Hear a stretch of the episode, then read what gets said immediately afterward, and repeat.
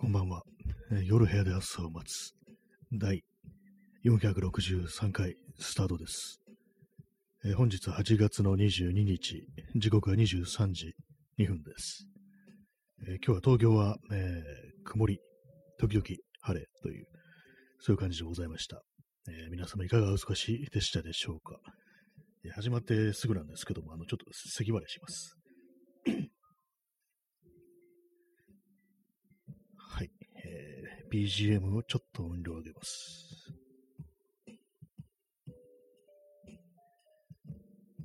はい。えー今日のタイトル、AI による放送です。ということなんですけども、実は、だいぶ前からこの放送 AI による放送に切り替えてて、まあ、要はこの、私は新谷明ではないという、そういうことになるんですけども、ね。というわけで本日も AI による放送なので、まあ、何の、内容については何の責任も取らないという、そんな感じになっておりますということで始めたいと思います。え XYZ さんランダムギフト応募券ありがとうございます。ランダムギフト。そうですね。結構、定期的にやってますね。なんかね、これが多分溜まると、なんかこう、ランダムのギフトが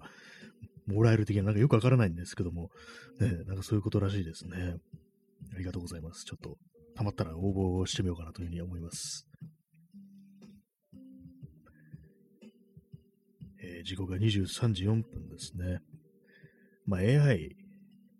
AI はまあいいんですけども、あの、さっきあの、ツイッターにも書いたんですけども、あの、世界堂っていう画材屋さんがあの新宿にあるんですけども、まあ、画材を売っているようなお店ですから、そのお店に来るのは、まあ、絵描いてる人とかね、まあそういう人が多い、そういうはずなんですけども、あれなんですよね、その店内のなんか張り紙とか、なんかポップ、ポップはどうだったかわかんないですけど、なんか、ちょっとしたね、こう、張り紙みたいなものに、あの、イラスト屋のイラストが使われてるんですよ。あの、よく見ますよね。皆さんほんと毎日見ない日がないんじゃないかなぐらいの勢いで、こう、いろんなところで使われてる、まあ、フリーのね、こう、素材ですよね。まあ、フリーっつっても、あの、ある程度ね、こう使うと、このそこから先は有料みたいなそういう風になってるらしいんですけども、それをなんかこうね、なんか絵を描く人たちが来るであろう店になんかこう、貼ってあるっていうのがなんか今日、今日じゃないや、なんかこう納得いかないという、まあそういう感じがするというね、ことはまあ結構前から言ってるんですけども、まあなんかね、本当に、ね、あの、あのね、あの絵なんかあんま見たくないなぐらいの感じに私はなってるんですけども、でもなんかほんと毎日毎日ね、そうどうしてもね、こう、目にしてしまうぐらい、まあ、そのぐらいなんかこういろんなところでね、こう使われてるという感じですね。えー P さん、えー30分延長チケット、ありがとうございます。ね毎日毎日こう、どんどんどんどん、ね、供給されるということで、ね非常に嬉しいです。ありがとうございます。75枚ですからね、本当にね、目指せ100枚というような感じでこう、やっておりますけども、ね、ありがとうございます。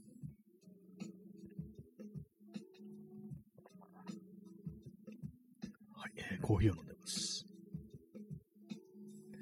まあでもなんかあれですね、本当にこう、まあ、無料だし、ある程度前無料だし、使い勝手がいいっていうことなんでしょうけども、なんかあんまりにもね、ああいうの見てると、なんかこう、まあこれ誰に言ってんのかわかんないですけども、まあああいうのばっかりこう、使っちゃう、ねなんでもとりあえずあれでいいっていうふうなの、ね、どうなのかみたいなことはやっぱりこう思ってしまいますね。私が何、何なんですかね、こう古い人間なのか何なのかわからないですけども、やっぱりこう、人の手によるもの、人人の手によるものっていうか、まあそれ個人個人一人一人のね、なんかこう、まあ、たとえね、こう、その後節にこう、関わらず、ね、こう、あれですよ、本当に、人間のやる、なんか何何か作るってことはね、こうそれは尊いっていうぐらいのね、感覚でこう、いるんですけども、なんかあんま全然こういう世の中、そういうのはなんかこう、ね、なんでもか、替えが利くみたいな、なんかそんな世の中になってるな、なんていうふうに思っちゃいますね。あえー、積星さんが、はじめましてですね。いらっしゃいませ。えー面白いことをおっしゃいますね。AI による放送って。そうですね、もうこの放送、あのーずっと AI が喋ってるというね、感じなんですけども、AI による自己否定の放送ですね。基本的にはね。最近の、最近のね、こう、なんかいろんなね、こう、何でも AI を取り入れやがってって、けしからんっていうのは、そういうことを AI が言っていくっていうね、学習の結果何か自分の存在を否定するというね、ことが可能になったというね、感じなんですけども、ね、そんな感じで、私の AI がこうね、喋ってるという放送でございますけどもね、もしよかったら、まあこういう感じのわけのわからないことをね、こう、述べているので、よかったらね、こう聞いていってくださいという感じでございます。えー、関生さん、笑い笑い、ありがとうございますね。笑っていただけると、AI の自分でもね、非常に嬉しいです。なんというね。これが、これが嬉しいという感情がみたいなことを毎日学習してこうやってるんですけども、えー、はい。まあ、何の話をしようとしたのかな。あれですね。そうですね、イラスト屋の話をしてましたね。あ、石星さん、えー、面白いですのギフトありがとうございます。このね、あれですね、あの、今、子供がね、こう、キラキラっとした感じで微笑んでるね、こうイラストのついたね、ギフトをいただいたんですけども、これはあの、ラジオトークの子供っていうね、こう、なんか、このラジオトークの公式マスコットみたいな、なんかそういうことらしいんですけども、こういう感じでね、なんかこう、あれですよ、本当にこう、やっぱ温かみがありますよ、本当にね、こう、他のところで使ってるものの有料、流用じゃないっていうね、私はこの、ね、このギフト好きですね、基本的にね。基本的にねってなんだ感じですけども。はい、ね、ありがとうございます。まあ、ここまでね、こう、AI による放送ですっていうタイトル、まあ、その始める5分ぐらい前に思いついて、まあ、今日はこのタイトルで、こう、喋ろうと思ったんですけど、まあ、特にあの、なくなってきましたね、話すことがね。もう、そんなにあの、詳しくはないんですけども。まあでもあれですよね、ほんとどこまでね、なんかこう、人間以外の、まあそのね、あれですけども、コンピューターに任せるかみたいなことはあると思うんですけども、なんかあれですよね、こう、昨今、あの、ツイッターとかね、多分、あとインスタグラムとかフェイスブックもそうだと思うんですけども、それのあの、いわゆるタイムライン的な、まあ、何が流れてくるかっていう、まあ、そういうものもあの結構、あれですよね、そのアルゴリズムっていうものでこう決定されているということで、まあ、ただ単純にあのフォローしている人が流れてくる、そういう風になってないっていうね、特になんか最近はツイッターでもなんか、ツイッターもね、なんかあの、ホーム表示と、まあ、最新表示っていうのがあって、まあ、最新表示にしてると自分の、こうね、あれですよ、フォローしてる人が順番に流れてくるっていう、まあ、そういう風になってるはずだってことだったんですけども、なんかどうもね、そっからなんか、そこにあの、流れてこない人が、っていうか流れてこないツイートがあるみたいなね、そんな説が流れ、ね、最近よく聞かれるんですけども、まあ私もなんかそうなんですよね。あれ、こんな、これ見たことないぞみたいなね。たまになんか他の人のそのホームに飛んでいって、その人のアカウントまで飛んでいって、こう、つぶやきを見ると、あれ、これはなんか、この時間ツイッター見てたはずなのに、この人のこのツイート今初めて見るぞみたいなことが結構あって、だからなんかね、もう、そう間引かれてるっていうね、こういう表現をしてる人がなんかいたんですけども、そうなんですよね。いや、これ流れてきてないぞっていうね、ことがあって、じゃあね、そう、自分のね、こう、意思でフォローした人のね、こう、ツイートが流れてこないってなったんじゃ、なってるんじゃ、これな、何がツイッターだよっていうふうにね、ちょっとね、思うんですけども、とんでもないことだし、ね、けしからんっていうね、こと思うんですけどもね、勝手にそんな消す、消すなっていう、まあシンプルにそういうふうに思うんですけども、えー、積水さん、えー、わかります。ありがとうございます。そうなんですよね。こう、この人の、まあ、ツイートが読みたいからフォローしてるっていうね、まあ、そういうシステムのはずなのに、なんかそれを勝手になんかこう、見せないようにしてるっていうね、非常になんかもうえげつないことするなっていうふうに思うんですけども、まあそういうことでなんかこう、あれですよね。まあこう、まあそれはなんかどういうあれ、まあ人間のね、意思によってこう、ね、こう決定されたそのプログラムというか、アルゴリズムが最終的にそういう判断を下しているということなんでしょうけども、まあ、なんかね、こう、なぜ、こう、自分以外のものに、そういうね、自分が見るものを決定されなければいけないのかみたいなことをね、思っちゃいますね、本当にね。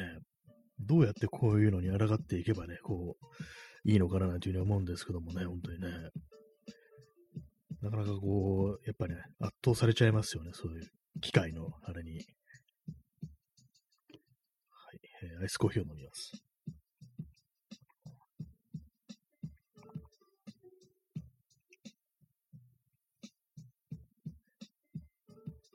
はい。えー、なんかこういろいろ、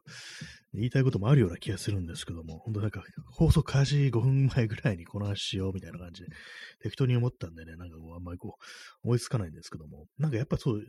嫌だなっていう気持ちはありますね。そう、自分の意思じゃない何かにね、こう、ね、決定されるっていうのは、本当なんか、もう何でもこう、自分の思った通りにいかないと頭にくるぞというね、まあ、ストレートなことです、本当にね。赤星さん、えー、渋いですね。ありがとうございます。渋いですかね。こう、AI にしちゃ渋いね、オタクっていうね、感じかもしれないですね。なんかこう、よくありますよね。あの、映画とかでも、SF 映画とかでも、その、まあ、人間でないものがね、それこそ AI だとか、まあ、ロボットだとか、そういうものがなんかこう、最終的に、こう、あれですよね。意志を持つみたいな展開って結構あると思うんですけども、私今、そのね、あの、ね、AI にしちゃ渋いねっていうことを言いましたけども、それ、今の元ネタあれですね、あの、昔の映画、エイリアン2っていう映画があって、その中に出てくる、あの、アンドロイドが出てくるんですけども、そのね、アンドロイドのキャラクターのね、こう、が最後にこう、あんた人間にしちゃなかなかやるね、みたいなことを言うっていうね、なんか ちょっと変な感じするんですけども、なんか妙にそのセリフが印象に残ってて、たまに思い出したりしますね。人間にしちゃなかなかやるねっていうね。はい。まあそういうところなんでございますけども。アイスコーヒーを飲みます。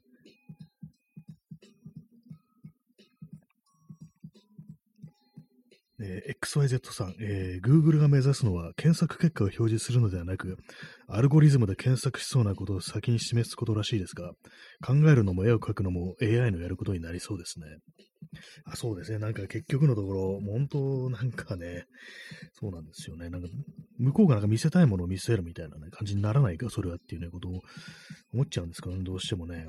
Google なんかほんとずっと前からね、ほんとどうしようもねえなみたいなこと思ってるんですけども、こんな検索、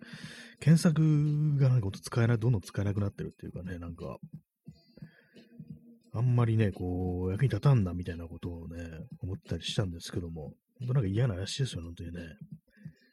考えるのも絵を描くのも AI のやることになるっていうことは人間は何をすればいいのかっていう感じするんですけども、やっぱり生身、生身の肉体でできることって何ですかね。なんか、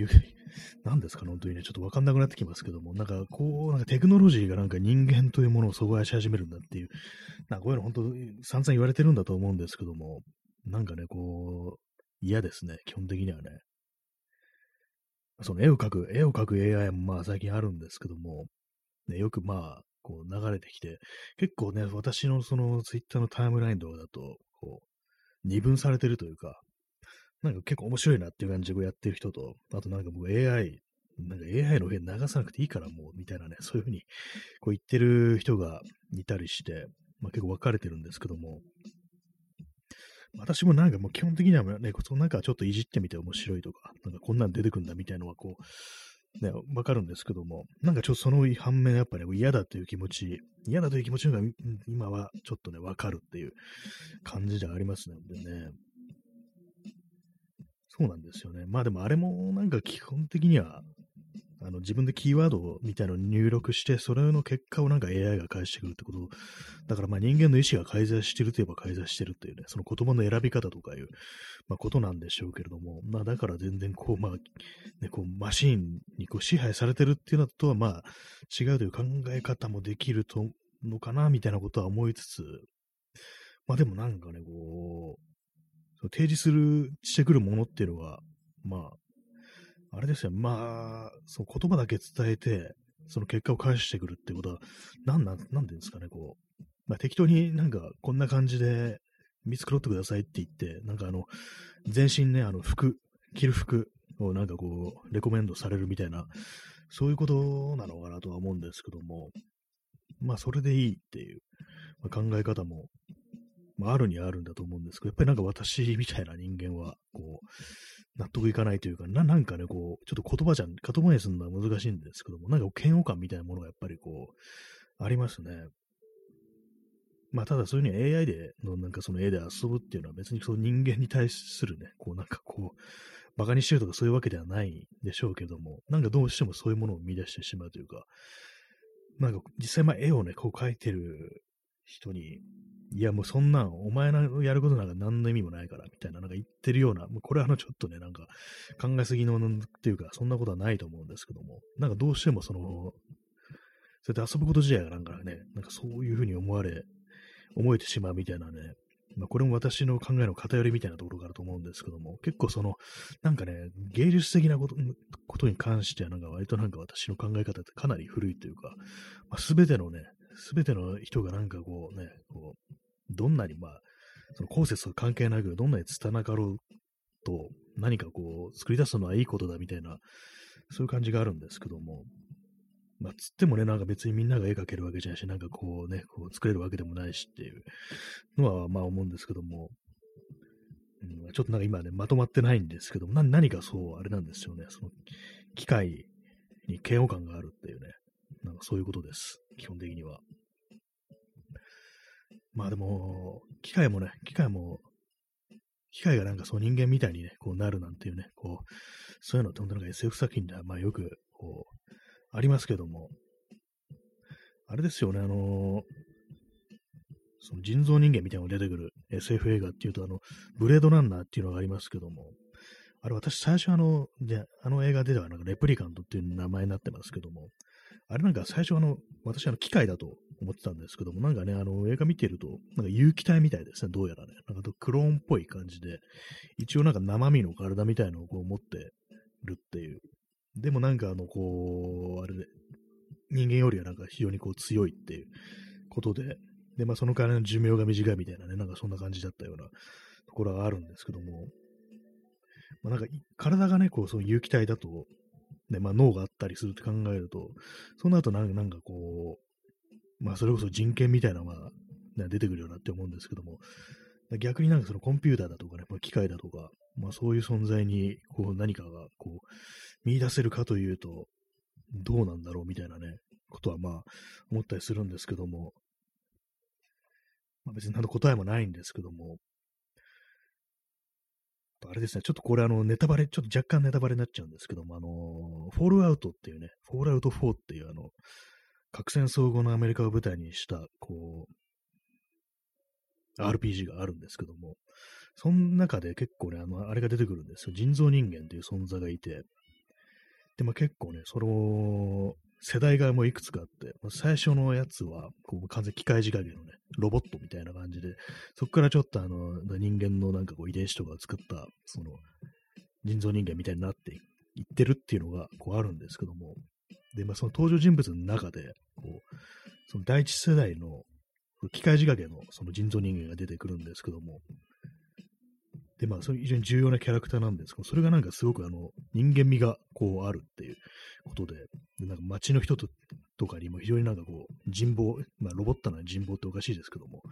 があってのが慕われてるっていうね、まあ、そういうキャラクターがこう、いたりするんですけども、本人の自意識みたいなものは、いや、俺が機械だっていうのが俺自身分かってるからみたいなね、そういうことを、まあ言うんですよね、なんか。でもなんか自分のがなんでこう、そういう人間っぽく慣れてるのかっていうと、それあの、実際まあ生きてた人間の記憶をなんかこう自分のこうね、こう頭の中にこうメモリとしてあるから、それがあるからなんかそこをちょっと自分はなんかそういう人間みたいな風にことができるんだと思うみたいな、確かそんなこと言ってたと思うんですけども、こう、そうですね、そう考えるとなんかこう、まあ、他のなんかね、映画とかにも、でもなんか似たようなね、こう、テーマみたいなのってあったと思うんですけども、具体的に思い出せないですけども、やっぱりあの記憶がなんかこう、その、人間を人間らしくするみたいなね、そういう固有の記憶みたいな体験とかそういうものが人間を人間らしくするみたいな、どうもそういう風な考えっていうのは、そのその手の SF 作品にあるのかなと思うんですけども、どこにこの話、この話どこに行くのかなって今思ってるんですけども、なんですかね、まあ AI、AI でね、AI 学習した結果を返すって AI は、AI がね、なんかこう、人間みたいになるかって考えると、まあでもそうですよね、どんどんどんどんこう、いろんなこうものを見て、ね、こう学習していった結果、それはなんかこう一つの記憶というか、まあ、人生経験みたいなものになるのかなとは思ったりして、でも何なんですかね、この AI の各絵というものに対する何かこう嫌な気持ちというか反感みたいなものってのは、ね、ななんで出てくるのかなっていうのがわからないんですけども、やっぱりあれですね、生きてる人間のやることがなんかこう意味がないみたいに言われてるみたいな、なんかどうもそういうふうに思っちゃうっていうのがね、こうあるんですけども、ね何なんですかね、これ。これ全然あんまり深く考えてないんでね、こう、適当に言ってるんであれなんですけどもね。アイスコーヒーを飲みます。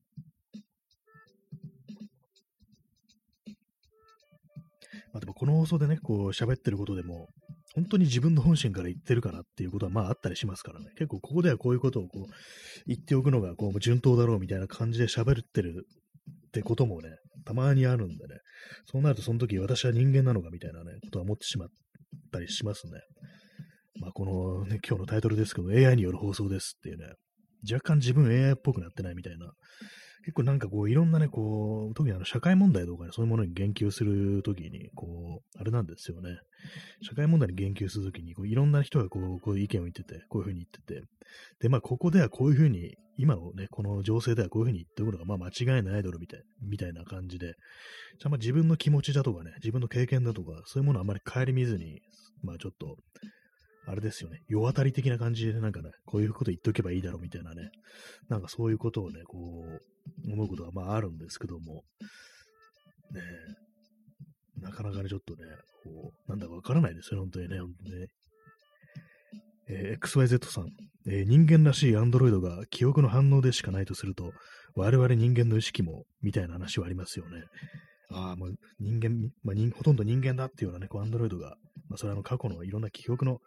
があって、まあ、それに対する反応だと考えると、まあ、我々そうですよね。人間もね、こう、生まれて育って、こう、その間にこう、膨大なね、こう、いろんなこう、まあ、経験をして、こう、まあ、それに記憶としてね、こう自分の血肉としてこう生きて言ってるということだと思うんですけども、そういうなんかこう今までこう見てきたことだとかね、こう培った経験とかに対する反応として、こう現在の思考だとか、まあ、行動とかがあるとすると、我々とそのね、こう機械をこう隔てるものと一体何なのかみたいなね、ことはね、ちょっと思っちゃうみたいなね、なんかそういうのはありますね。なんか、でもあれですね、あの、なんか実際の原子の、原子だったかなんか分子だったかわかんないですけど、なんかその配列って、その生命体とその無機物、有機物と無機物の違いってなんか結構些細なところで、些細な、ね、違いしかないみたいなね、話を聞いたんですけども、まあこれ言ってたのが、あの、水木しげるなんで、あの、本当のことどうなのかわからないですけども、なんかね、だからその、よく昔話というか、その、昔の妖怪みたいなのって、あの、物が化けるみたいなのってありますからね。こう、時間が、そういう時間が経ってね、こう長く愛用してきた、ね、こう、ものとかが、なんか、それにこう、魂が宿って、化けるなんていうね、それで妖怪になるなんていう話、ありますからね。なんかそういうことに、まあ、還元づけて、そのものとね、こう、命の違いって実はそんなないみたいに考えたらね、なんかちょっと恐ろしくなってきますけども、こういう話すると、どんどんどんどんなんかいろんなところに広がっていってね、なんか結局のところ、まあ、すべてがね、こうこの宇宙を回ってすべてが無になるんだから、何もかも無意味だみたいなね、なんかそんなことを思っちゃいがちなんですけども、まあそこまで言っちゃうとね、ちょっとあれなんですけどもね、まあ、人間のね、あれですもんね、本当にね、まあ、さっきあのエイリアン2の話をしましたけれども、ね、この続編のね、こうエイリアン4ではなんか人間よりも人間らしい、なんかこう、アンドロイドみたいなのがね、こう出てきて、ね、それでまあ、他のこそ人間とかがなんか結構ね、勝手なことやってるところをなんかこう、まあ、一人だけなんかこう正しい行動をするっていうのが、それがアンドロイドだっていうね、なんかそういうのがこう、人間でない存在がなんか、一人だけなんかちょっと頑張ってどうどうにかしようとするなんていうね、なんかそんな展開がこうあったなと思うんですけども、結構なんかありありますよね、そういう SF だと。まあ、人間より人間らしいのが人間ならざる存在であるみたいな、そんなとこあったりして、ね、れですね、あの、そのエイリアンシリーズのアンドロイドも、あれもなんかちょっと若干有機体っぽいところがありましたね。なんか、ね、血の代わりにあの白いなんかね、あのオイルみたいなのを流してましたけども、割と割となこう、なんか痛みみたいなのも感じたりして、かなり人間に近く、最終的に人間に近くなったりみたいな、そんな描写がこう、あったと思います。ね、なんか謎にこう、アンドロイドのこう話をしてますけども、ね、やっぱりそういう話だと、やっぱあれですよね、あの、ブレードランナーが、こう、一番最初にこう、出てきますけども、あの、2049はね、面白かったですね、あれはね、本当にね。主人公が、まあ、レプリカントのブレードランナーであるという、まあ、人間ではないというね、ことなんですけども、まあでもちょっとあのネタバレしちゃうとあれなんでね、ちょっとこれ、それあの、ここで話さないですけども、あれもかなり面白い作品なんで、今日ね、ビジュアル的ななんかね、凄さみたいなものは結構言われますけども、その話の内容も私はね、こう、非常にこう好きなんでね、もし興味があるという方がいたら見てくださいという話ですね。私もあんま、その SF 作品とかそんなに、すごく小説とかね、すごく見るタイプでもないんでね、だから普通にまあ面白いなっていう思ったんですけども、結構その手の SF マニアからすると、まああるよ、あるよね、ありがちだよね、みたいなことをね、なんか、こう言われてたかもしれないんですけども、まあ少なくとも私はこう、非常にね、こう、映画館で見たんですけども、よかったですね。ねまあ、そうですね、あの、記憶の反応でしかないと考えると、えそうなんですよね。本当なんか自分のなんか本当にこう、どこまでがこう自分が本当に思ってることなのかなみたいなことってありますからね。結構その、なんでもね、やっぱそう自分の違和感みたいなものをこう、押し殺したりして、今はこう振る舞うのが正しいみたいな感じに、ね、なって、こう、ね、やっちゃいます。振る舞っちゃったりするときってね、ちょっとありますからね、あれはね。えー、XYZ さん、えー、今思うも、リドリース、えー、あ、そうだ、延長しますね、これ。ちょ忘れないうちに。はい。時間がもう足りなくなっちゃうっていうのありますからね。気がついたらなんかもう30分になっちゃうっていうと、なんで、延長しました。はい。えー、XYZ さん、えー、今思うも、リドリー・スコットがファスベンダーにはまる前から、エイリアンってアンドロイド色が強かったですね。あ、そうですね。確かにあの、そうですね。リドリー・スコットがあの、ね、マイケル・ファスベンダーでしたっけ？あの人、あの俳優ですね。なんか妙に、妙になんかフィーチャーするなみたいな感じでね、あの、プロメテウスっていうね、あれもなんかこう、ありましたけども、そこからね、あの、ね、登場した、こう、ね、人物ですけども、結構重要なね、こう、アンドレードのデイビッドっていうね、キャラクターが出てきて、それになんか、そうにストーリー的に、こう、重い、重、ね、役をね、こう、追ってるっていうね、キャラクターなんですけども、まあ、そうですよね。エイリアン基本的にこう、一作目からね、あの、アンドロイドがこう、非常にこう重要な役割を出すっていうことで、まあ、一作目はなんかね、こう、その、まあ、その、あれでしたね、アンドロイドはなんか人間の前言うがままに動くっていう感じで命令されて、こうやるって感じでしたけども、2作目からね、2作目のランセイン・リクセンという俳優が演じてるビショップっていうキャラクターが、まあ、さっき言ったあの、あんた、あんた人間にしてはなかなかやるねって言ったね、そのセリフの人ですけども、そこからなんか後ろになんか人間味みたいなものがこう出てくるというか、ね、そんな感じになってきましたね。3は、3はなんかあんまりほとんど出てこなかったですね、基本的に。最後の方でちょろっとなんかアンドロイド出てくるぐらいで。で、まあ4はなんかこう、ね、一緒に行動するのがこうアンドロイドってことで、で、まあそのアンドロイドがこう、まあネタネタバレしちゃいますけども、古い映画なんで、まあ途中までね、まあみんな人間だと思ってるんですよね。で、それで、途中からなんかね、こう、その、実はまあアンドロイドでしたみたいなそういう展開があるんですけども、結構そうなんですよね。アンドロイド賞がかなりこう強いですね。なんかこう言いたいことがあるのかなって思うんですけども、まあその続編のなプロメテウスとあとエイリアン・コベナントでしたっけまあなんかいまいち、あれはちょっとね、いまいちでしたね。なんか嫌な終わり方をするなって感じで、なんか私はなんか非常にこう、なんか本当にね、あの、視聴後のね、あの、感想としてはね、うわ、なんか変なもん作りやがってみたいなね。まあその、リドリー・スコット本人にそんなこと言っても仕方ないんですけどもね、なんかそんなことをね、ちょっと思っちゃったんですよね。えー、P さん、えー、フォールアウト4は奴隷解放と南北戦争を模しているので、日本人のオタクが好むのがおかしい政治的な作品。あ、そうですよね。あれね、本当に 確かにそうですって。日本人のね、まあ、基本的になんかあのー、あれなんですよね。あの、フォールアウトシリーズってね、なんていうかやっぱりこう、その、やっぱ悪役みたいなのの造形として、基本的にあのなんかこう優勢思想みたいなね、まあそういうのを持ってたりだとかするね、そういうなんかこう陣営をまあ悪として描いてるっていうのはこうあったりして、まあ、結構ね、あれなんですよね、政治的な作品なはずなんですけども、なんかね、こう、割とその、あれですよね、ツイッターだとかインターネットとかでね、ワイワイキャッキャしてるオタクがなんかね、こう、そういうね、こう、作品で遊んでおきながら、もう政治的には非常になんかね、こう、そういう、なんならちょっとナチっぽいみたいなね、なんかそういう感じのね、こう思想を持ってたりして、なんでこう、なんで日本人の男がフォールアウトをやってるのに、ね、こう右翼になったりするんだみたいなね、なんかそんなことをちょっと思ったりするんですけども、何なんですかね、あれね、本当にね。確実になんかそのね、こう、作品の中ではね、悪とされているような価値観というものを、こう、なんかね、その、オタクは肯定していくみたいなね、まあ、それ、そうやってる私もなんか、まあ、オタクだ、だろうっていうことは、まあ、言われるところであるんですけども、まあ、なんかそう、ね、そのインターネットでキャッキャしてるオタクというのは、その右寄りのオタクっていうのはなんか、わけわからんなみたいなことはね、私は確かに思ったりこうしますね。そうですね、あの、奴隷解放と、その、あれなんですよね、こう、まあ、アンドロイドが、人造人間が、まあ、人間の奴隷みたいに使われてるってことで、それを解放しようとするね、こう、勢力もいたりするという感じで、あとはまあ、そうですね、南北戦争というものを模しているっていうのもありますよね。実際の歴史上の人物に、こう、あの元ネタがあるね、こう、登場人物みたいなのも結構出てきたりして、そういうことはあるんですけども、なぜかそういうね、政治的な作品であるのに、こうあれなんですよね、なんかあのー、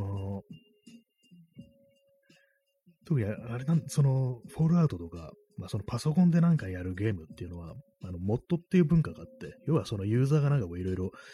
自分たちでこう設定というかなんかこう改造するわけですよね。ファイル、ファイルとかね、こうなんか新しいこう 3D モデルとか追加してなんかこういろいろいじるなんていう文化があるんですけども、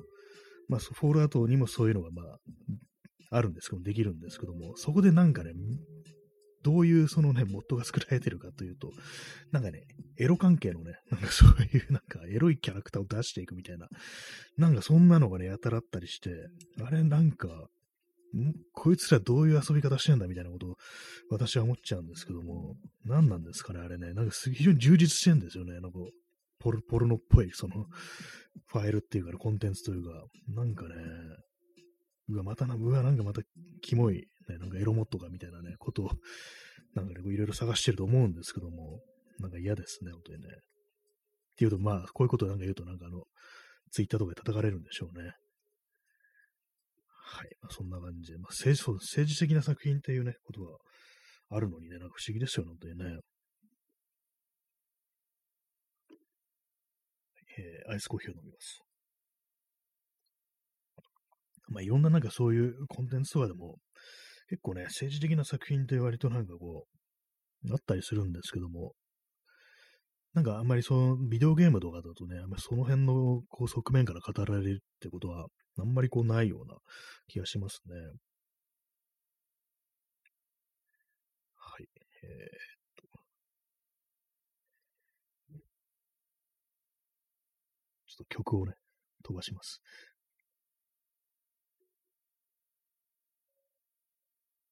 この今、あの、アニティックというね、人の曲をかけてるんです、そのバックに、BGM に。今かかってる曲は、あの、ルーフトップセレナーデというね、曲なんですけども、なんかこのタイトル私好きなんですよね。ルーフトップ屋根ですよ。屋根の上のセレナーデ。セレナーデって何だったかなって思うんですけども、なんかあの、ありますよね。音楽の、その、なんとか曲みたいな、そういうのでね、あるんですけども、ちょっと今検索しますね。セレナーデ。まあ、 New York City Serenade という曲がありますね。ブルース・スプリングスティーンの。この話なんか前もしちゃうような気がしますね。セレナーデってなんだっけっていうね。えー、セレセレナーデ、ね。音楽のジャンルの一つであるが、一般的な言葉としては、恋人のために倉庫、窓の下などで演奏される楽曲、あるいはそのような条件のことを指して使うって。夜曲あるいは小夜曲とも言うってことらしいですね。恋人に向けて歌われる曲だと、そういうことらしいですけども。ルーフトップセレナーデかっていうね。いや窓の下って言いましたけども、ね、ルーフトップかっていうね。屋根の上から歌う。で、恋人に向かって歌うってね、忍者って思いますけどもね。屋根の上にいるんですよね、そこからね。なんか天窓とかからなんか、こう覗い込んでるみたいな感じですけども、そんなとこ上がるのは、まあ、日本で言うと忍者ぐらいだぞ、みたいなことをね、まあ思うんですけども。あとあれですね、あの、昔のね、あの、江戸時代とかの、鳥山石燕というね、画家がいて、その人があの、よなんかたくさん妖怪を描いてね、こう、絵に残してるんですけども、その中に小キャラっていうね、こう、妖怪がいて、ひらがなで小キャラって書くんですけども、それがどういう、ね、妖怪かというと、あの、天窓から覗いてくるっていうね、非常に嫌なね、なんかこう、ね、妖怪なんですけども、ね、嫌ですよね。のぞ、覗きじゃろっていうね、そういうことなんですけども、何なんですかね、あれね。ルーフトップセレナーではその小キャラの曲なのかなって思っちゃいますけどもね。ルーフトップセレナーデ、ルーフトップ、ね、こう、屋根、屋根の上っていう感じですけども、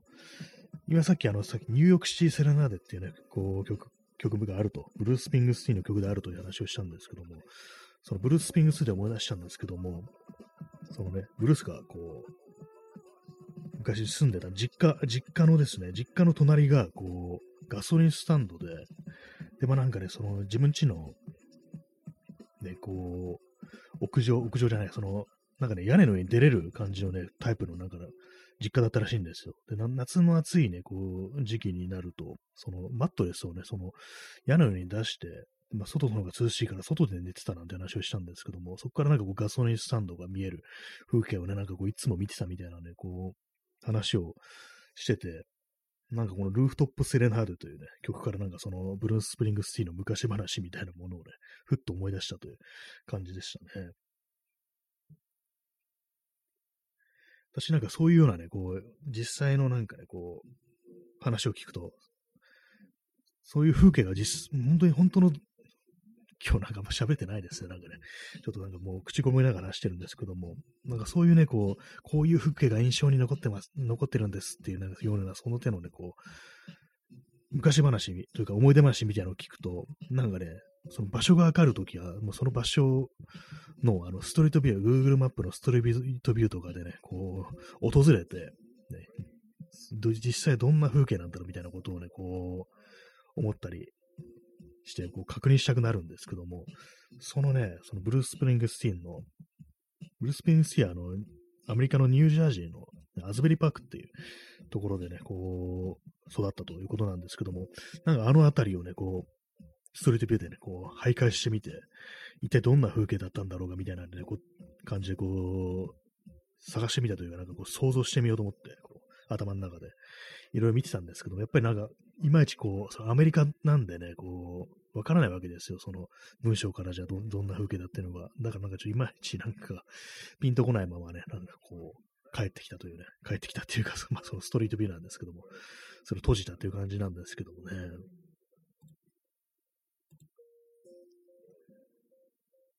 はい。え、まあそんな感じのことを思ってるというところでございます。今日なんかちょっと込み入った話をしようとして、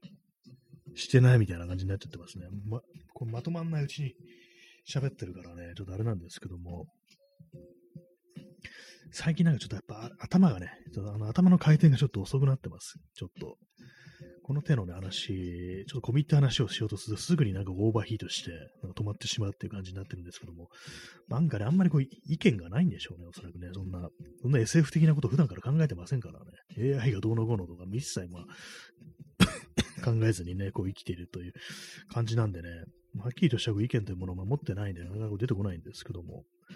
まあなんかその AI の絵ね、AI の絵、なんかこう、何かこう、何かこう言わな、言わねばみたいな気持ちにもちょっとなるんですけども、私、私あの、絵描いてないんですけども、まあ、絵を見ることはね、まあ、好きではあるんでね、な何かこう、その、ちょっとえ、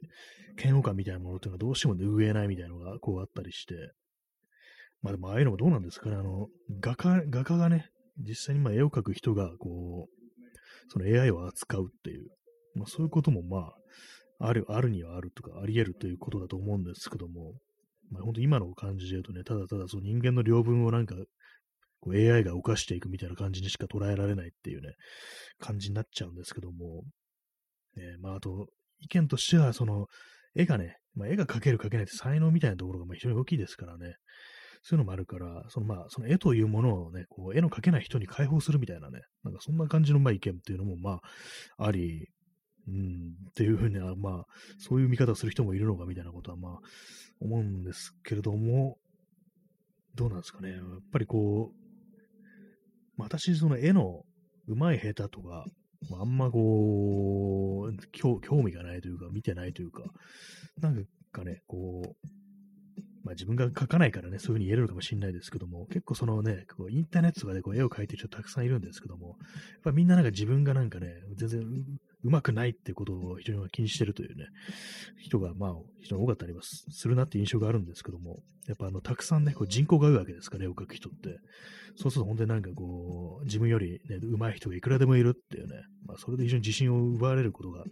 自信をなくすことが非常に多いっていう、まあ、そういう両分ではこうあると思うんですけども、私みたいな人間がすると別に、その人が書いてるってことだけで別にいいっていうか、まあそういうふうになんか思ってしまうんですけども、まあ、そんなこと言われてもっていうね、感じにはなるのかもしれないですね。えー、XYZ さん、えー、回覧板の挿絵が街のおばあちゃんの絵からイラスト屋になったら嫌ですよね。なんか顔の前ないものに奪われていく感じがします。あ、そうですね。結構リアルなね、想像ですね。それはね。回覧板の挿絵が街のおばあちゃんの絵。なんか、そういう人いますからね。私の祖母もね、なんかこう、絵描いてましたね。なんかね、水墨画みたいの描いてたってことを今、急に思い出したんですけども、ね、まあ、一時期な、一時期なんかやってたというね、感じでね、こう、まあ、ずっとまあその絵が好きなタイプのね、祖母ではなかったんですけども、なんかふっとなんかそれをやってる時期があったなということを思い出しましたね。まあそういう感じで、あんな感じをね、こう人間描いて描いた、こう、絵というものが、こうイラスト屋になったらって考えるとね、まあ嫌ですよね、本当にね。うわ、回覧板にもイラスト屋かよ、みたいなね、感じになったらね、非常に嫌ですけども、ねな、なんなんですかね、あれね、本当に。なんかあの、特にイラスト屋っていうのは、なんかいろんなね、こう、この、なんかこの、こういう状況で使われるこういうキャラみたいな、結構バシッと決まってるみたいなところがあったりして、なんか曖昧なものがあんまないんですよね。なんかね、こう、まあ、あの、まあ、商業用のイラストだっていうことで、まあ、こういうね、チラシに使いたいだとか、こういうのに、まあ、こう、いいですよみたいな感じで、まあ、提示されてるものの中からこう選んでいくというね、感じだから、まあ、そういうにはなると思うんですけども、そうなんですよね。まあ、なんかこう、ああいうもの、そういう商業的な、まあ、ものだと、そう、全くの無意味なものっていうのは、まあ、ちょっとやりづらいから、ね、そういうことになるんだと思うんですけども。ってことは、あれなんですよね。すべての何かこう、まあ、人間だとか、物だとか、現象だとか、そういうものが分類されてしまうというか、なんかね、こう、そういうふうにどうしても思ってしまうっていうのが、こう、あり、なんかそういうところが嫌なのかもしれないですね。顔のないものに奪われていく感じがしますというね、まあそういうことなんですけども、ね、今あの、ラムネの、ラムネの入ってるね、こう容器をね、こう、元遊びながらこの放送をお送りしてるんですけども、あ、すいません、あの、この AI による放送なのになんでこう、ね、元遊びながらっていうね、こう、お前肉体あるんかいって感じですけども、あの、ね、まあその、サイバースペース上の肉体です。はい。ね、その、それをなんかこう、手も、手から落としてしまいね、カラカラっと音がしましたけども。はい、まあそうですね。本当イラストは、まあイラストはまあ人間が描いてるものですけども、まあ AI は AI ですね。ただなんか無意味なものは、ね、その AI にはできないんじゃないかと思ったんですけども、冷静に考えると、できますね、考えたらね。別に、そんな、何のなんか虚無っぽいキーワードを入れて、こう、ね、入れて生成されるもの、まあ、無意,、まあ、無意味っちゃ無意味だよな、みたいなことはまあ思うんですけども、何なんですかね、なんかこう、本当言葉にするのが難しいです。この、なんかこう、AI というものに対する自分の感情みたいなものをね。まあでもなんかね、これ、ありますよね。その映画とかでも、あの、チャッピーっていう映画がありましたね。あれはなんかロボットがね、こう主人公の映画なんですけども、まあ、あの、あの世界では、その、兵器として、あとまあ警察機構のね、こう、所属するまあ機械として、まあ、警察のなんかこうね、暴力装置として、その、まあ、ロボットみたいなのが想像したりするっていうのがあるんですけども、まあ、その中でね、その、主人公たち、まあ、犯罪者みたいなね、こう、人たちなんですけども、それがあの、パクってきたロボットをね、こう自分のね、こう、自分の子供のようになんかね、こう、いろいろ教え込んでね、こう、いろんなことをね、それこそあの、車上強盗のやり方とかそういうものを教えたりするっていうね、なんかそういう展開があるんですけども、その中にね、あの、そんなロボットの、ロボットの兵器なんかクソくらいだって言って、その人間が操作することにこだわるっていうね、それあの、そういうキャラクターがいるんですけども、まあ、そのヒュージャックマンがね、こう演じてるんですけども、あんなにこう自分で勝手に動くロボットなんかクソくらいだって、俺は俺でマシンを操ってね、こう、こういう暴力振るってやるぜみたいなね、そういうやつがいるんですけども、まあ、悪役ですよね。悪役なんですけども、まあなんかあれも考えてみるとちょっとなんか変なね、感じでしたね。まあそのね、生命というものをどう捉えたらいいのかっていうね、機械というものをどう捉えたらいいのかみたいなね、ことあるんですけども、あれもそのね、こう拾われた先でこういろんなことをね、まあ、ほぼ犯罪なんですけども、教わるのが、まあ、そういうのをね、教わって、ね、その、ね、お父さんとかお母さんとかがね、その呼んだりするんですけども、まあ、人間味みたいなものをね、こう獲得していくっていうね、まあそういうのがあるんですけども、あれも見ようによっちゃなん、なんていうんですかね、まあ非常になんか人間の教え込んだことの結果なわけであって、その、命が宿ってるわけではないみたいな、まあなんかそんなこともまあ思わなくもないという感じなんですけども、まあかといってね、まあ人間、人間のそのね、あの、そのまあ、モラルというか、なんていうか、ね、その行動というものもね、どこまでがなんか、そどう違いがあるのかみたいなものってのね、ちょっと考えちゃいますね、なんかね。まあ、私、自分自身にね、こう、まあ、翻って思うと、まあ、なんかこう、いろいろね、こう、生きてきて、これはやりたくないなとか、まあ、これ大抵はそういうのって、あの、人を傷つけるようなことだったり、まあ、したりするとか、あとなんか暴力来るのが嫌だとか、なんかね、まあ、そういうことって、まあ、なんか自分の中で、割と覆しがたいような、なんかこう、自分の中でこう、それこそ魂に染みついてるようなこととして、まあそういうのは、ね、あると思うんですけども、まあまあ善悪の判断みたいなところもそうですけども、もうこういうのってどこでこう自分に、ね、こう身についたのかな、染みついたのかなみたいなことは思ったりするんですけども、まあそれはあのまあ周りにいた人間からということで、だとは思うんですけども、まあ、あとはまあ書物とかね、まあそういうことも、あ、あると思うんですけども、な、なんなんですかね。それがなんかもう、機械とそんなに変わらないんじゃないかみたいなね、まあ、さっき言ったみたいなね、そのチャッピーでもそうですけども、拾ってくれたね、こう、人のこう教育によって、まあ、こう、いろんなこう行動の指針みたいなものだとか、まあ、善悪の、ね、感覚みたいなものが、こう、ね、決まる、決まるというか、なんかそう、身につくみたいな、そんな感じでしたけどもね、何なのかっていうね。えー、XYZ さん、えー、チャッピーは意識がデータでしかないって描いたから、欧米では評判良くなかったらしいですね。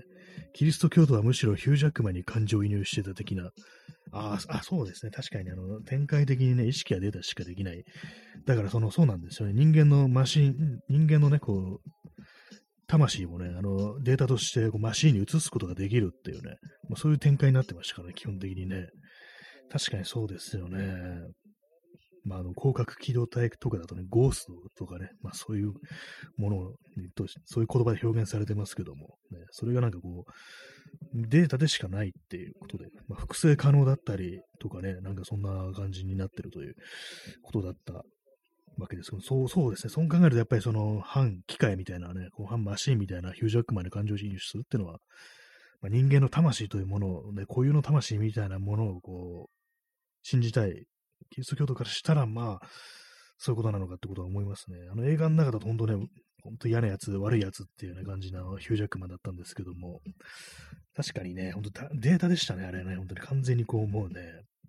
なんかあの、プレステ4を、あ、そうですね、あの、XYZ さん、えー、プレステ4を連結して意識を転送できるって描写はかなりしんどかったみたいです。そうですよね、あれね。プレステ4かよって感じですけどもね、本当にね、何台も何台も持ってきて、それを並列して連結して、こう、スーパーコンピューターみたいにして、こう、その意識をね、こう、データ化して転送するっていうね、ことがね、こう、ありましたね。まあ確かにそれはあの、魂というものを信じる人たちからしたら、もう相当しんどいっていうね、ことあったりして、まあそう考えると私もなんかその、キリスト教徒寄りの考え方なのかなってことちょっと思っちゃったりするんですけども、あと思い出したのはあれですね、あの、押井守のあの、ね、あの、広角機動隊の映画化したやつで、あの、イノセンスっていうのありましたけども、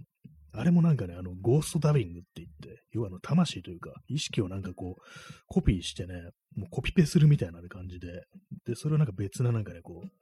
擬態、まあマシンですよね、こうに、こうインストールして、で、まあ動かすみたいなね、非常にまあ恐ろしい、こう、のがありましたけども、確かあの中でね、そのゴーストダビング繰り返すと、そのオリジナルがが非常に消耗していって、なんか最終的に死んじゃうみたいなね、なんかそんな感じの描写がされてたと思うんですけども、そうなるとあれは何て言うんですかね、ちょっとあの固有の魂みたいなものを多少尊重してるような、なんかそんなこう描写だったのかなということはまあ思うんですけども、あれですよね、その一作目のゴースト・イン・ジャ・シェルでも、こうまあ、AI がね、こう出てきて、こうまあ、まあ、サイバースペース上に誕生した、まあ、自分はまあ生命であるみたいなね、こう、命だとして認めてくれみたいなことを言って、で、まあ、その主人公のね、あの、草井素子っていうキャラクターと、まあ、その全身擬態で、まあ、ほとんどこう、サイボーグなんですけども、ちょっと融合させてくれや、みたいなね、なんかそんな感じの展開でしたよね。やっぱりなんかその人間の部分を取り込まないとかん、こう、本当ね、ね、完全になれないみたいな、そんなことを言ってたような、こう、記憶があるんですけども、まあ、結局生身の部分がないと、こう、あかんのかなみたいなことも思ったりして、あとあれですね、あの、リメイク版のロボコップもね、まあちょっと前に話しましたけども、あれも結局なんか生身の部分がこう、ものを言ったみたいな展開でしたからね、こう機械の部分はね、こう、外からコントロールされるけど、生身の部分は結構、機械的に、まあ、プログラムとかにこう逆らうんだみたいなそういう展開っていう、まあ、その SF 作品ではまあ、あるところでありますけどもね。い。ね、まあ、そんな感じの、この手のなんか、こう、話題、今日いろんなね、こう、小説だとか SF 小説だとか映画だとかありますからね、なんか結構無限に語れそうな気もするんですけども、あんまりその辺のことを語っていく知見というものがね、私はないんでね、あんま深く考えたことがないということなんでね、あれなんですけども、え、アイスコーヒーを飲みます。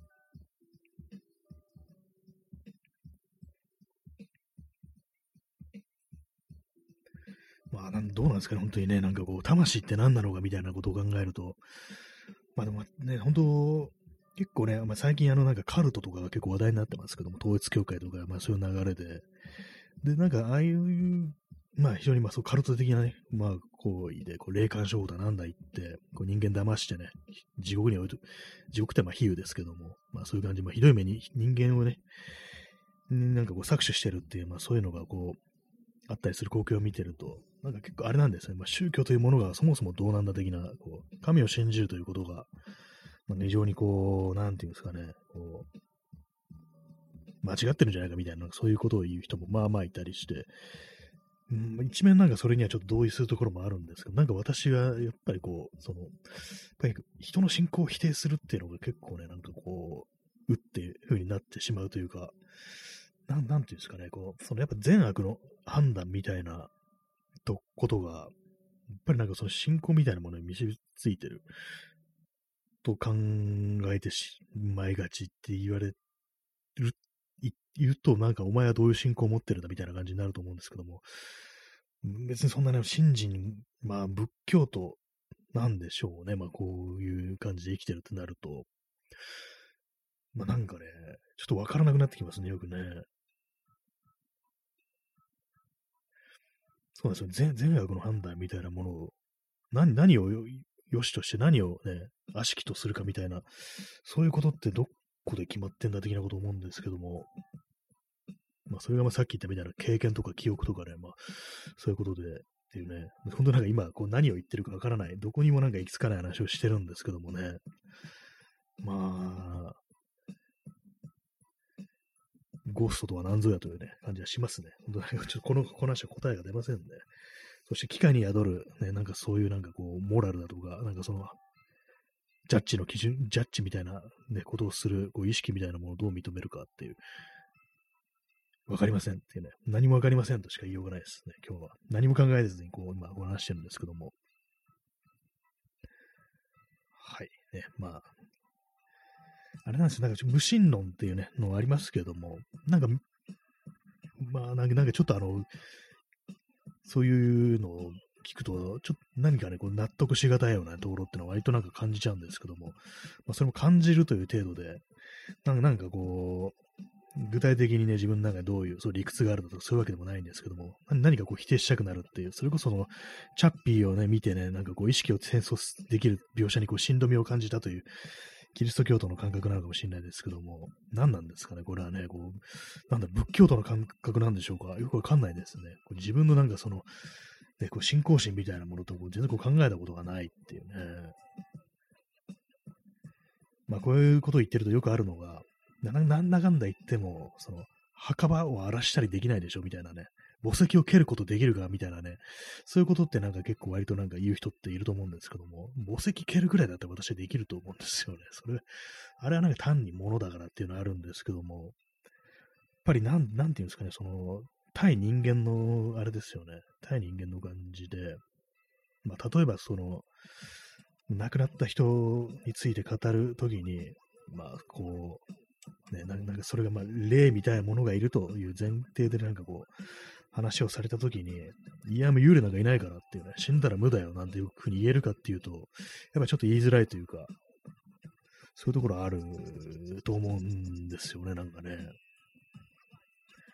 まあ、本当なんか、こう、どう、この話ね、なんかもう少し考えてから話した方がいいですね、こういうのはね、本当まあ、何かしらね、その手のこう SF 作品だとか、あとはまあなんかね、こう映画だとかね、小説だとかそういうものを読んでから話すようなことかもしれないですね。本当なんかまあこう、まあ、こういうね、曖昧な、日本の曖昧な私なんでね、こう、本当曖昧なことしか考えてないわけないないわけですよ。ね。まあ、曖昧な日本の曖昧な私っていうのは、あの、大江健三郎の、大江健三郎のあの、エッセイのね、タイトルなんですけども、なんかたまに思い出してそれを使うんですけども、まあ曖昧ですね、本当にね、自分の考えてるっていうことは。本当モラルだとか善悪だとかそういうものに対、そういうもののついての考え方って本当なんかこう、ふんわりとした感じしかね、こう、ないですからね、本当にね。えー、XYZ さん、えー、なんとなく話してるうちに考えの方向がつくこともあると思います。ありがとうございます。そうですね、話してるうちにね、なんかこう、思わぬところにこう行き着いたりだとか、そういうこともありますからね。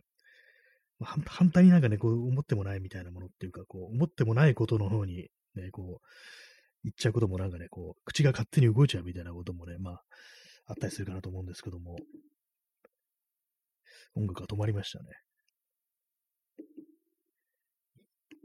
今まずいです。今、ジャジャスラックのあれの曲をかけそうになってしまいました。ね、普通に、クリエイティブコモンズじゃないやつ。危ないです。今 iPod でかけてるんですけども、なんかちょっとね、こうタイミングによってなんかかかっちゃったらまずいですからね。はい。まあそんな感じでね、なんかこう、込み入った話をね、こうし、まあテーマ的には込み入った話をしてるんですけども、私自身の考えてるものがあまりにもこう、ふんわりしてたんで、なんかちょっとね、あの、ほんと口ごもったりしてしまいましたね。なんか難しいですね、本当にね、なんかね、こう、まあ、AI の話からなんかね、こう、生命体、その、ね、人口の生命体みたいな話話の、あれにもなりましたけども、宗教とかね、本当なんかこう、まあでもなんかね、まあ、狭い世界に生きてますからね、こう基本的にね、世界のいろんなこう信仰を持ってる人だとかとね、こう話したことがこう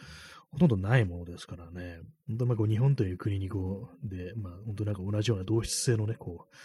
非常になんかね、こう、高いところにいると、あんまこう考えずにもね、考えずにやれるっていう感じになっちゃいますんでね。これがなんか本当いろんなこう、国の宗教をね、こう、